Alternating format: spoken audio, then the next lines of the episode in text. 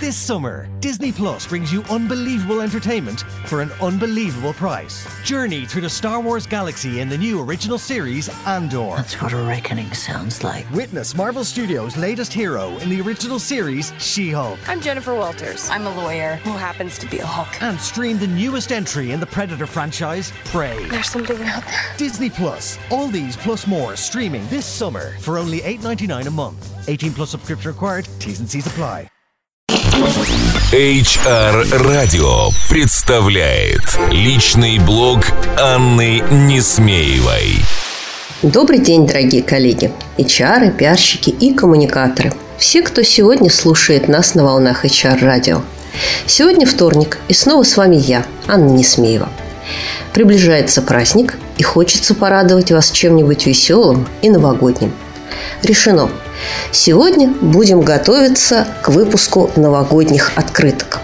Ну а для того, чтобы они у нас были действительно новогодними и действительно нашими, давайте разберемся, что же должно появиться на этих открытках, чтобы они были по-настоящему русскими. В первую очередь давайте а, разделим, какие объекты на новогодних открытках всегда отличают э, нашу открытку от открытки зарубежной, от открытки европейской. Итак, на нашей открытке должен быть Дед Мороз. На западной открытке Санта-Клаус.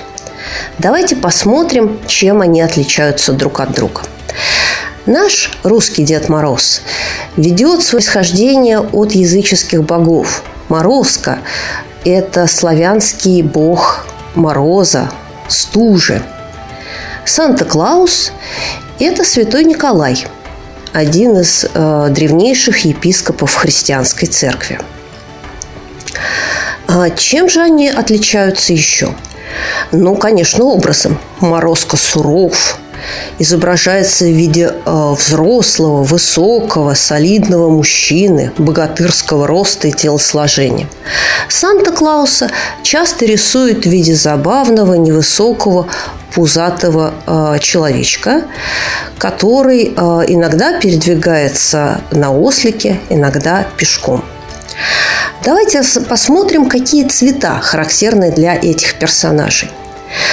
Э, Дед Мороз как правило, бывает в белой шубе, расшитой серебром. Иногда эта шуба бывает золотая, голубая, ну и последнее время красная. Санта-Клаус всегда у нас с вами в красном костюме. А, что еще их отличает? Конечно же, шапка. У нашего Деда Мороза шапка настоящая, боярская, круглая, отделанная богатым мехом. У Санта-Клауса колпачок с помпоном на конце, который загибается. Шуба. Но у нашего героя это всегда шуба в пол, из-под которой в лучшем случае видны сапоги. И шуба эта богато расшита серебряным узором и оторочена мехом. У Санта-Клауса это полушубок или короткий кафтан, подпоясанный черным ремнем – а из-под кафтана выглядывают кожаные черные сапоги с пряжками. А, какие еще атрибуты важны? А, Дед Мороз, как правило, в валенках и в рукавицах. Иногда это бывают княжеские сапоги, но чаще все-таки валенки. Санта-Клаус, как я уже говорила, в черных кожаных сапогах и в перчатках.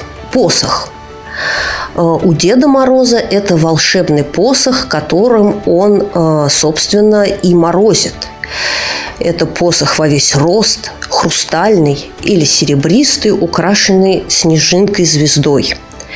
У Санта-Клауса, если есть посох, то это посох а, небольшой, с загнутым концом, такой, как носили древние епископы. Но чаще, конечно, у Санты в руках либо мешок с подарками, либо колокольчик на ручке.